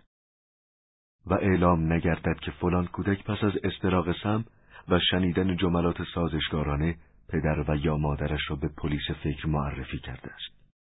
درد تیر و کمان کم کم آرام شده بود. وینستون قلم را با دودلی برداشت. نمی‌دانست که آیا می‌تواند چیز دیگری بر خاطرات امروز بیافزاید یا نه. اما ناگهان به یاد اوبراین افتاد و فکرش متوجه او شد. سالها پیش چند سال قبل بود؟ حدود هفت سال پیش بود. خواب دیده بود که از یک اتاق تاریک میگذرد و کسی در کنار او نشسته است. این شخص به وی گفته بود ما در جایی که در آن تاریکی نباشد یکدیگر را خواهیم دید. این جمله خیلی آرام و تقریبا اتفاقی و برای اطلاع نه دستور گفته شده بود. اما وی بدون اینکه توقف کند گذشته بود. نکته عجیب این بود که در آن هنگام در رؤیا آن کلمات تأثیری بر وی نگذاشته بودند و تنها در روزها و ماههای بعد بود که به تدریج اهمیت آن کلمات بر وی آشکار می‌شد. اکنون به خاطر نمی آورد که آیا اوبراین را برای اولین بار قبل از این رویا دیده بود یا بعد از آن. همچنین به یاد نمی آورد که چه موقع تشخیص داده بود که آن صدای رؤیایی صدای اوبراین بوده است. اما در هر حال آن شناسایی و تشخیص هنوز به جای خود باقی بود. اوبراین بود که در آن تاریکی با وی صحبت کرده بود. وینستون هنوز و حتی پس از آن که امروز نگاه های او و اوبراین با هم برخورد کرده بود، نتوانسته بود مطمئن باشد که آیا اوبراین دوست است یا دشمن. و این موضوع چندان هم برای او تفاوت نمی کرد. بین ایشان تفاهمی به وجود آمده بود که از دوستی مهمتر بود. اوبراین گفته بود ما در جایی که در آن تاریکی نباشد یکدیگر را خواهیم دید. وینستون مفهوم این جمله را نفهمیده بود ولی همین قدر احساس می کرد که بالاخره این گفته به نحوی با حقیقت تطبیق خواهد کرد. صدای تلسکرین قطع شد و یک آهنگ ترومپت روشن و زیبا در هوای مانده و سنگین اتاق پخش شد. صدا بار دیگر ادامه داد. توجه. خواهش می‌کنم توجه کنید. همکنون خبری از جبهه مالابار رسیده است. نیروهای ما در جنوب هند به پیروزی درخشانی نائل آمدند و باید به اطلاع شنوندگان برسانیم که فتحی که اینک خبر آن را پخش می‌کنیم ممکن است جنگ را به آخرین مراحل خود برساند. اینک خبر رسید از جبهه مالابار. وینستون فکر کرد که اخبار بدی می‌رسد. زیرا مسلما پس از انتشار خبر انهدام ارتش اوراسیا و انتشار ارقام تلفات و سرا اعلام می‌شد که هفته آینده جیره شکلات از سی گرم به بیست گرم تقلیل خواهد یافت. یک آراغ دیگر زد. اثر مشروب به کلی از میان می‌رفت و به احساس می‌کرد که شکمش باد کرده است. ترسکرین شاید به خاطر پیروزی مالابار و شاید هم برای آنکه فکر شکلات را از سر شنوندگان بیرون کند شروع به نواختن سرود ای اوشینیا همه چیز به خاطر توست کرده بود. هنگامی که این سرود نواخته می‌شد، شخص میبایست برای ادای احترام از جا برخیزد. اما در وضع فعلی کسی نمی‌توانست وینستون را ببیند.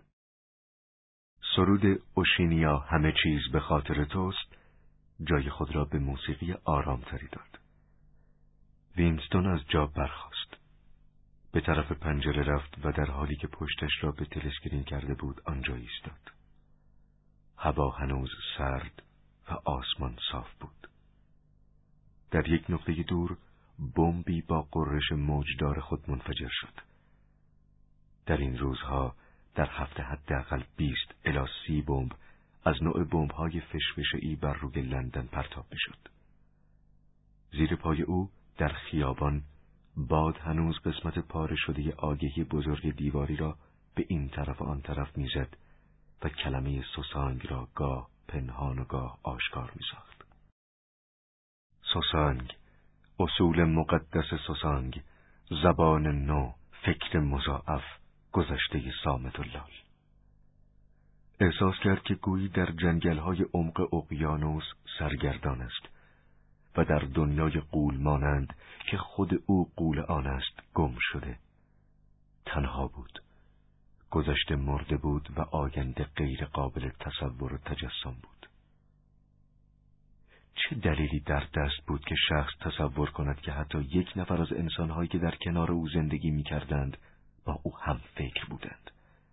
چه راهی وجود داشت که شخص بداند آیا قدرت و تسلط حزب برای همیشه ادامه خواهد یافت یا نه؟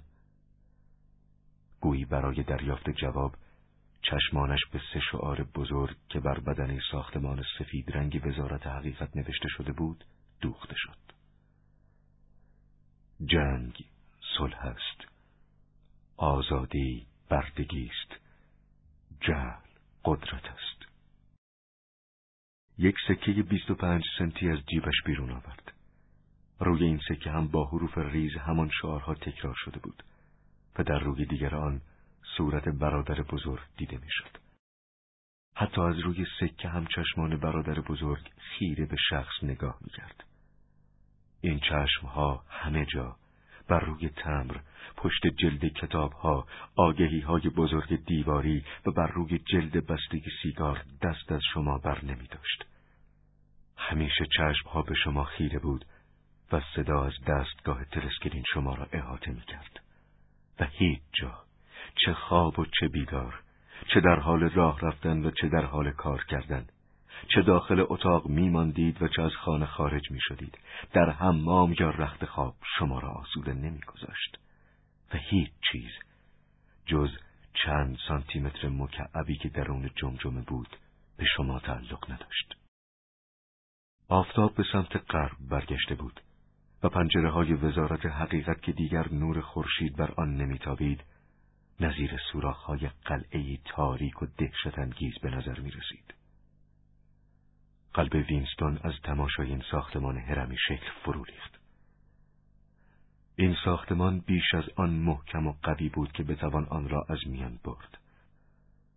حتی یک هزار بمب فشفشی هم نمی‌توانست ارکان آن را در هم بریزد. بار دیگر به فکر فرو رفت که دفتر خاطرات را برای که می نویسد برای آینده برای گذشته برای عصری که ممکن بود تخیلی باشد در مقابل او نه فقط مرگ بلکه نابودی کامل و انهدام قرار گرفته بود یادداشتها تبدیل به خاکستر و خود او تبدیل به بخار می‌شد. تنها پلیس فکر بود که این یادداشتها را قبل از محو کردن و نابود ساختن می‌خواند. به این ترتیب و در حالی که حتی یک کلمه بر روی یک تکه کاغذ پاره و هیچ گونه اثر از انسان باقی نمی ماند، چگونه شخص می توانست آیندگان را از آنچه گذشته است مطلع سازد؟ تلسکرین ساعت چهارده را اعلام کرد. وینستون می بایست ساعت چهارده و سی به سر کار برگردد. اما نکته عجیب اینجا بود که صدای زنگ ساعت قوت قلب و شجاعتی به وی بخشید.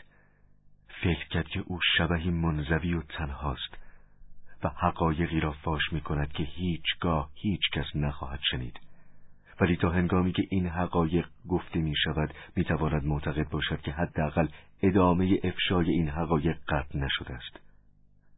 بعد فکر کرد که انسان از راه مجبور ساختن دیگران به شنیدن افکار و نظریات خود میراث انسانی را حفظ نمی کند بلکه می توان این میراث را از راه نپیوستن به گروه منحرفین و حفظ موهبت بزرگ انسانی یعنی عقل حفظ کرد. دوباره به سمت میز بازگشت. قلمش را به شیشه جوهر فرو کرد و بعد نوشت به آینده و یا گذشته. به زمانی که اندیشه بشر آزاد است. زمانی که افراد بشر با وجود که با یکدیگر اختلاف دارند تنها زندگی نمی کنند. به زمانی که حقیقت زنده است و شده را ناشده نمی‌توان کرد. از عصر همشکلی از زمان تنهایی از عصر برادر بزرگ از دوران فکر مضاعف. سلام. چون این تصور کرد که مرده است. به نظر می رسید که در واقع قدم اساسی را از همکنون از زمانی که قادر شده است افکار خود را منظم کند برداشته است. و بعد فکر کرد که نتیجه هر اقدامی در خود همان اقدام است و آنگاه نوشت جنایت فکری به مرگ منتهی نمی شود. جنایت فکری خود مرگ است. و اینک که وی خود را به عنوان یک مرد شناخته بود این نکته اهمیت خاصی پیدا کرد که تا آنجا که امکان داشت زنده بماند. دو انگشت از انگشتان دست راستش به جوهر آلوده شده بود و این آلودگی از نوع قرائن و آثاری بود که ممکن بود اسرار شخص را فاش سازد. کافی بود که یک نفر از اعضای علاقه من به حزب آلودگی را در وزارتخانه ببیند. احتمالا یک زن. کسی نظیر آن زن کوچکندام و یا دختر مومشکی عضو اداره رمان. و بعد به فکر فرو رود که چرا او در فاصله نهار چیز می نوشته و چرا از قلم قدیمی استفاده کرده و چه چیز می نوشته و موضوع را به مقام مربوط اطلاع دهد. وینستون به روشویی رفت و برای پاک کردن لکه ها صابون خشنی را که مثل شن زبر بود و به درد همین کار می‌خورد به دست گرفت و به سرعت شروع به شستن لکه ها کرد. آنگاه به اتاق بازگشت. دفتر خاطرات را برداشت و در کشوی میز گذاشت. البته فکر پنهان کردن بی نتیجه بود ولی حداقل وینستون بعدا می توانست بفهمد که آیا آن را کشف کرده اند یا نه. گذاشتن یک تار مو بر روی کتاب ممکن بود نتیجه معکوس بدهد. به این جهت وینستون یک ذره کوچک شن را که تقریبا قابل رویت نبود از روی میز برداشت و آن را روی گوشه جلد کتابچه گذاشت. فکر کرد که به این ترتیب اگر کسی کتابچه را بردارد ذره شن میافتد و او می‌تواند بفهمد که آیا به دفتر دست زده اند یا نه.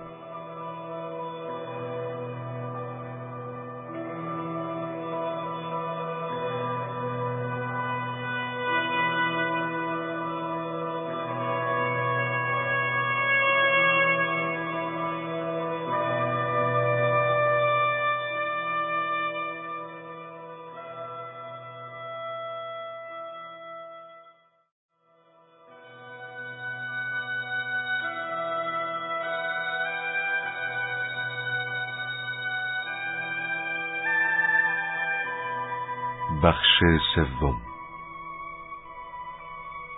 وینستون خواب مادرش را می‌دید. فکر کرد که آن هنگام که مادرش ناپدید شد او ده یا یازده سال داشت. مادرش زنی بلندندام تنومند و نسبتا آرام بود و حرکاتی کند و موهایی بسیار زیبا داشت. اما قیافه پدرش را با ابهام بیشتری به خاطر می آورد. وی مردی بود که همیشه لباس تیره می پوشید سبز رو و لاغر بود وینستون مخصوصا به خاطر می آورد که ساق پای او خیلی باریک و استخوانی بود و عینک می‌زد. هر دوی آنها ظاهرا در یکی از اولین تصفیه های بزرگ اواخر 1959 از میان رفته بودند. در رویا مادرش را در نقطه عمیق و در زیر پای خود دید که خواهر کوچک او را در آغوش گرفته و نشسته است. وینستون خواهر خود را به خاطر نمی آورد و آنچه که از او در ذهن داشت این بود که او یک کودک ضعیف و ظریف و ساکت بود که چشمهایی درشت داشت. هر دوی آنها هم مادر و هم خواهرش به او نگاه می کردند و در نقطه‌ای در زیر زمین مثل ته یک چاه یا یک قبر بسیار عمیق قرار گرفته بودند. آن نقطه فاصله بسیار زیادی از وینستون داشت و در عمق زیاد قرار گرفته بود و در حال فرو رفتن بود.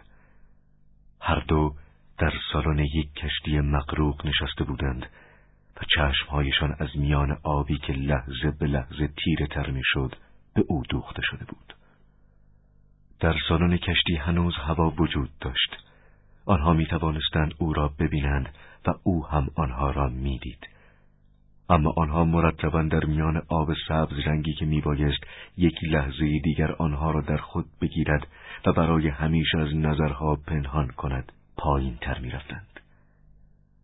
در همان هنگام که آنها به کام مرگ مکیده می شدند وی در میان نور و هوای آزاد به سر می برد.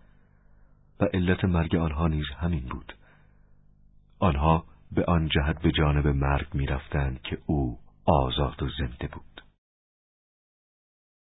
این نکته را هم وینستون و هم مادر و خواهرش می دانستند. او می توانست آثار این اطلاع را در چشمهای ایشان بخواند. اما نه در چشمهای آنها و نه در قلبهایشان اثری از شماتت نبود و فقط می‌دانستند که به خاطر زنده ماندن وینستون باید از میان بروند و این امر را یک قسمت از جریان غیر قابل احتراز و تغییر ناپذیر کارها تلقی می‌کردند. وینستون نمی توانست به خاطر بیاورد که چه اتفاقی افتاده بود. اما در عالم رؤیا می‌دانست که مادر و خواهرش به نحوی زندگی خود را به خاطر او فدا کرده بودند. این رویا از آن نوع رویاهایی بود که با آنکه صحنه های مخصوص عالم رویا را حفظ می کند اما در ادامه زندگی به شمار می رود و در جریان آن شخص به حقایقی اطلاع پیدا می کند که حتی در بیداری نیز نو و با ارزش است. موضوعی که در این هنگام وینستون را به لرزه درآورد این بود که مرگ مادرش که اینک سی سال از آن میگذشت به نحو غیر قابل تصوری تأثرآور و غمانگیز بوده است. بعد به خاطر آورد که کلمه تأثرآور متعلق به دوره و زمانی بود که هنوز زندگی خصوصی، عشق و دوستی وجود داشت و اعضای خانواده بدون اینکه علت را بدانند از یکدیگر دفاع و پشتیبانی می‌کردند. خاطره مادر قلب وینستون را به درد آورد. زیرا وی به خاطر عشق و علاقه‌ای که به وینستون داشت و در زمانی که او بیش از آن خام و ناپخته بود که بتواند این عشق و علاقه را پاسخی بگوید به نحوی که وینستون به یاد نمی آورد جان خود را بر سر وفاداری که در آن روزگار یک امر مشخص و غیر قابل تغییر بود از کف داده بود این نوع وقایع در این روزها هرگز اتفاق نمی. و ترس و تنفر و درد جای احساسات عالی و تأثیرات عمیق را گرفته بود. وینستون این چیزها را در چشم درشت خواهرش و چشمهای مادرش که از پایین از صدها متر پایین تر به او چشم دوخته بودند می‌دید. ناگهان دید که در یک دشت وسیع که علفهای کوتاهی دارد ایستاده و آفتاب غروب با اشعه زرد رنگ خود سراسر دشت را پوشانده است. وینستون این منظره را اغلب در خواب می‌دید و این منظره به حدی در رویاهای وی تکرار شده بود که نمی‌دانست آیا واقعا آن را در عالم بیداری دیده است یا نه. این منظره را وینستون در بیداری کشور طلایی مینامید. پشت پرچینی که روبروی وینستون واقع شده بود درختهای سنوبر آهسته سرشان را در مقابل نسیم خم می کردند و برگهایشان مثل گیسوی زنان پریشان می شد. و در نقطه دوردست که در عین حال نزدیک بود ماهی های نقره ای رنگ در یک استخر کوچک که در زیر درختان بید واقع شده بود شنا می کردند.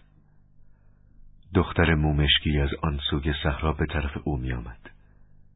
ناگهان با یک حرکت شدید لباسهایش را پاره کرد و از تن بیرون آورد و با نگاه تحقیرآمیزی به گوشه انداخت. اما حوثی در وینستون بر نینگیخت و در حقیقت وی حتی نگاهش را هم به بدن او ندوخت. اما آن چیزی که در آن لحظه قلب او را مالا مال از شادی کرد، جست و حرکت دختر در کندن و پرتاب کردن لباسها بود.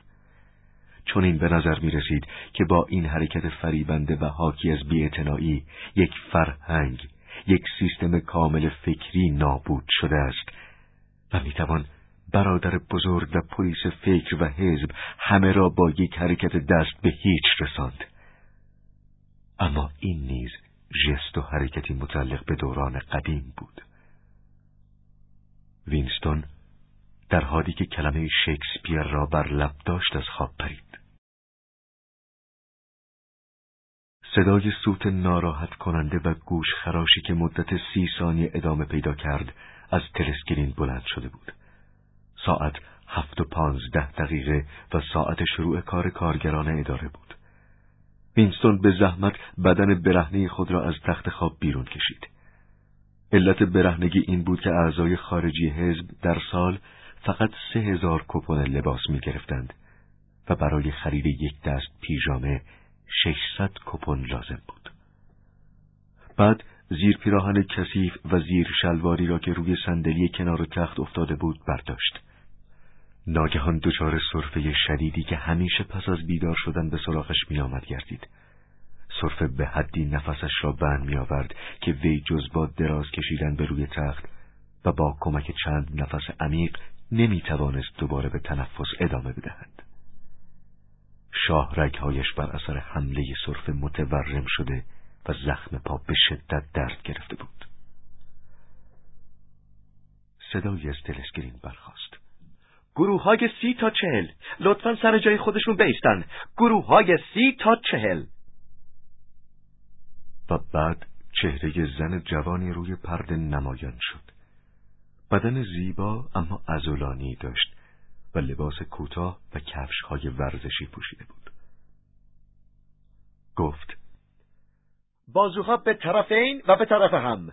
شروع. یک دو سه چهار. یک دو سه چهار. رفقا بجنبید محکمتر. یک دو سه چهار. یک دو سه چهار. درد شدید صرفه تأثیر رؤیای وینستون را کاملا زائل نکرده بود. و حرکات مرتب و منظم ورزشی وی را به یاد خواب و آنچه در آن دیده بود انداخت. در حالی که دستهایش خود به خود به جلو عقب و طرف این پرتاب می‌شد و قیافهای بسیار رازی و خوشنود در مقابل تلسکرین به خود گرفته بود در مغز خود کوشش می‌کرد که خاطرات مبهم و تاریک زمان کودکی خود را به یاد بیاورد. این کار دشوار بود زیرا وقایع قبل از سالهای 1958 و 59 از نظرش محو شده بود وقتی هیچ نوع اثر خارجی که بتوان برای به یاد آوردن گذشته ها به آن رجوع کرد وجود نداشته باشد حتی مهمترین وقایع زندگی نیز از خاطر انسان می رود. ممکن است انسان وقایع عظیمی را به نظر بیاورد که اصلا روی نداده است و یا جزئیاتی از یک حادثه به خاطرش بیاید ولی نتواند به یاد بیاورد که این واقع در کجا و کی روی داده است از این گذشته دوره های طویلی از گذشته شخص باقی میماند که ذهن انسان در مورد آن هیچ چیز به یاد ندارد و صفحه خاطره در مورد آن دوره ها به کلی سفید است. وینستون فکر کرد که در آن روزگار همه چیز صورت دیگری داشت و حتی نام کشورها و شکل آنها در روی نقشه جغرافیایی نیز با امروز فرق می کرد. و مثلا در آن دوره نوار اول وجود نداشت بلکه آن را انگلیس و یا بریتانیا می نامیدند. ولی در مورد لندن وینستون تقریبا مطمئن بود که همیشه همین نام را داشته است. وینستون نمی توانست دوره ای را به خاطر بیاورد که کشورش با کشورهای دیگر در جنگ نبوده باشد. اما ظاهرا در دوره کودکی وی یک دوره طولانی صلح وجود داشته است. زیرا به خاطر می آورد که یک روز هنگامی که یک هواپیما بمبی بر روی انگلیس انداخت همه مردم متعجب به نظر می رسیدند. شاید این روز همان روزی بود که یک بمب اتمی بر روی کلچستر پرتاب شده بود. وینستون حمله هوای مزبور را به یاد نمی آورد ولی به خوبی به خاطر داشت که پدرش دست او را محکم گرفته بود و او را با عجله به یک زیرزمین بسیار عمیق کشاند و آنجا به سرعت از یک پلکان که دور یک میله میچرخید پایین رفتند و تعداد پله ها به حدی زیاد بود که وینستون بالاخره میان راه خسته شد و پاهایش سست گشت و نتوانست به راه ادامه بدهد و ناچار شدند که کمی بایستند تا او استراحت کند. مادرش نیز به دنبال آنها بود ولی نمی توانست به سرعت حرکت کند و به این جهت راه درازی از آنها عقب مانده بود. وی خواهر کوچک وینستون را در بغل داشت. شاید هم یک بسته پتو بود که با خودش می آورد. وینستون به یاد نمی آورد که آیا در آن موقع خواهر کوچکش به دنیا آمده بود یا نه. همه آنها بالاخره به یک محل پر سر و صدا و پر جمعیت که وینستون تصور می کرد ایستگاه ترن زیرزمینی است رسیده بودند. جمعیت کثیری سطح زمین را پوشانده بود و عده زیاد دیگری نیز روی تختهای فلزی که از پایین به بالا روی دیوار زیر زمین نصب شده بود نشسته بودند. وینستون و پدر و مادرش روی زمین جایی پیدا کردند و نشستند. نزدیک آنها یک پیرمرد و یک پیرزن روی یکی از تختهای فلزی کنار هم نشسته بودند. پیرمرد لباس تیر رنگی پوشیده و یک کلاه پارچه‌ای که موهای سفیدش زیر آن نمودار بود بر سر گذاشته بود و چشمهایش مملو از اشک بود. بوی مشروب جین از دهانش بیرون می‌زد و انسان تصور می‌کرد که به جای عرق از بدنش جین بیرون میآید و اشکهایش که از چشمش سرازیر شده جین خالص است. اما با آنکه مست بود آشکار بود که از یک درد و قصه شدید که حقیقی و غیر قابل تحمل بود به شدت رنج می برد. وینستون در عالم کودکی اینطور تصور کرد که یک واقعی وحشتآور واقعی غیر قابل گذشت که هرگز جبران پذیر نیست روی داده و چنین به نظرش می رسید که می‌داند این واقعه چیست شاید کسی که بی اندازه مورد علاقه پیرمرد بود مثلا دختر و یا نوش کشته شده است. پیرمرد هر چند لحظه یک بار تکرار می کرد. نباید به اونا اعتماد می کردی. نگفتم خانم، نگفتم. این نتیجه ابراز اعتماد به ایناست. من همیشه می گفتم ما نباید به این پدر سوخته ها اعتماد کنیم. اما وینستون به خاطر نمی آورد که کدام پدر سوخته ها بودند که نباید به ایشان اعتماد کرد. اما به هر حال از آن هنگام به بعد جنگ همواره ادامه داشت. ولی جنگ ها همیشه دنباله همان جنگ اولی نبود. مدت چندین ماه در دوره کودکی وینستون جنگ های خیابانی شدیدی در لندن جریان داشت که بعضی صحنه‌های آن را وی به خوبی به خاطر می آورد. اما بیان تاریخ آن دوره و بیان این امر که چه کشوری با کدام کشور و در چه زمان در حال جنگ بود امکان نداشت زیرا نه فقط هیچ گونه سند مکتوبی از آن زمان در دست نبود بلکه هیچ کس هم درباره وقایع آن زمان چیزی به زبان نمی آورد و جز به دشمن موجود به دشمن دیگری اشاره نمی‌شد. مثلا در این زمان در سال 1984 اگر می توانستند قطعا آن را 1984 بدانند اوشینیا با اوراسیا در جنگ و با ایستیشیا متحد بود و در هیچ مجمع عمومی و یا محفل خصوصی اشاره نمی‌شد که آیا این سه کشور سابقا در دسته های جز دسته بندی فعلی شرکت داشتند یا نه. اما در حقیقت تا آنجا که وینستون به خاطر می آورد تا چهار سال پیش اوشینیا با ایستیشیا در جنگ و با اوراسیا متحد بود ولی این اطلاع چندان کامل نبود زیرا حافظه وینستون آنطور که او میل داشت کار نمی‌کرد. البته از لحاظ رسمی این تغییر جهت هرگز روی نداده بود. در حال حاضر اوشینیا با اوراسیا در جنگ بود. پس به همین دلیل اوشینیا همیشه با اوراسیا در جنگ بوده است. دشمن فعلی همیشه دشمن قطعی و مسلم به شمار می‌رفت. و چنان تصور می‌شد که هر توافقی با او چه در گذشته و چه در آینده غیر ممکن است. وینستون همانطور که شانه هایش را به عقب می‌کشید در این هنگام دستها را به کمر گذارده بود و بدنش را میچرخاند. می‌گفتند که این ورزش برای تقویت عضلات پشت مفید است. برای هزارمین مرتبه فکر کرد که وحشتناکترین چیزها آن است که همه آنچه که گفته می شود صحیح باشد. اگر حزب گذشته دست میانداخت و اعلام می کرد که این واقعه یا واقعه دیگری روی نداده، این امر یقینا از زجر و شکنجه عادی و یا مرگ وحشت آورتر بود.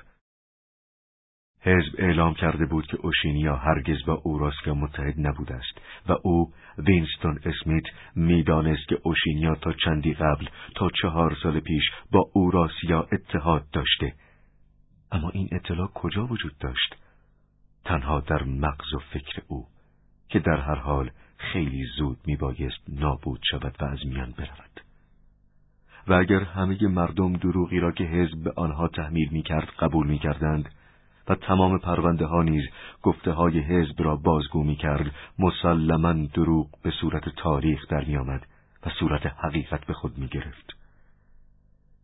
شعارهای حزبی اعلام می کرد آن کس که به زمان حاضر حکومت می کند بر آینده نیز حاکم است. کسی که زمان حاضر را کنترل می کند گذشته را نیز در اختیار دارد. با این وجود گذشته با آنکه به موجب منطق حزب قابل تغییر بود هرگز تغییر نیافته بود. و وینستون فکر کرد که هر آنچه که در زمان حاضر حقیقت بود از گذشته بسیار دور تا آینده بسیار بعید همچنان حقیقت بوده است و خواهد بود. و این نکته ساده ای بود. چیزی که حزب آن نیاز داشت یک سلسله پیروزی بر خاطرات و یادها بود و آن را کنترل واقعیات و یا در زبان نو فکر مضاعف می‌گفتند.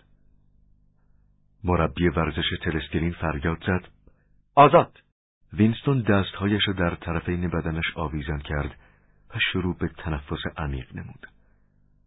فکرش آهسته به دنیای پرپیچ و خم فکر مضاعف لغزید. دانستن و ندانستن آگاه بودن بر حقیقت و به زبان آوردن دروغ هایی که با دقت کامل ساخته شده بود. اعتقاد به دو عقیده که یکدیگر را خونسا می کردند و دانستن این نکته که آن دو عقیده متناقض یکدیگرند و در عین حال معتقد بودن به هر دوی آنها.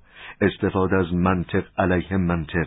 معنای چیزی را ترد کردن و ظاهرا به آن استناد جستن. اعتقاد به اینکه دموکراسی غیر ممکن است و حزب حافظ دموکراسی است. فراموش کردن همه چیزهایی که فراموش کردن آن لازم است و بعد در هنگام لزوم بار دیگر همه آنها را به خاطر آوردن و بعد به سرعت مجددا فراموش کردن و بالاتر از همه استفاده از همین رویه در مورد خود این رویه. یعنی آگاهانه به طرف ناآگاهی و بی اطلاعی رفتن و آنگاه دوباره آنچه را که بر سر خدا ورده این فراموش کردن. اینها فکر مضاعف بود. حتی فهم کلمه فکر مضاعف هم احتیاج به استفاده از فکر مضاعف داشت. مربی ورزش دوباره عملیات ورزشی را شروع کرده بود. حالا ببینیم کدوم یک از ما می‌تونیم انگشتامون رو به قوزک پا برسونیم. رفقا درست از کمر خم بشید. شروع کن. یک دو. یک دو. وینستون از این ورزش که درد شدیدی از نوک انگشتان تا تیره پشتش پخش می‌کرد و اغلب هم او را دچار صرفه های سخت می ساخت متنفر بود. تفکراتش حالت نیمه مطبوعی را که داشت از دست داد. فکر کرد که گذشته نه فقط تغییر یافته بلکه عملا از میان رفته و نابود شده است. زیرا چگونه ممکن بود وقوع روشنترین و غیر قابل تردیدترین وقایع را در حالی که همه علائم و آثار خارجی آن از میان رفته بود اثبات کرد. سعی کرد به خاطر بیاورد که در چه سالی برای اولین بار نام برادر بزرگ به گوشش خورده است. فکر کرد که شاگرد در اولین سالهای دهه 1960 بوده است. ولی این حدس محقق نبود و در تاریخهای حزبی نیز اشاره شده بود که برادر بزرگ از اولین روزهای انقلاب حافظ و نگهبان آن بوده است.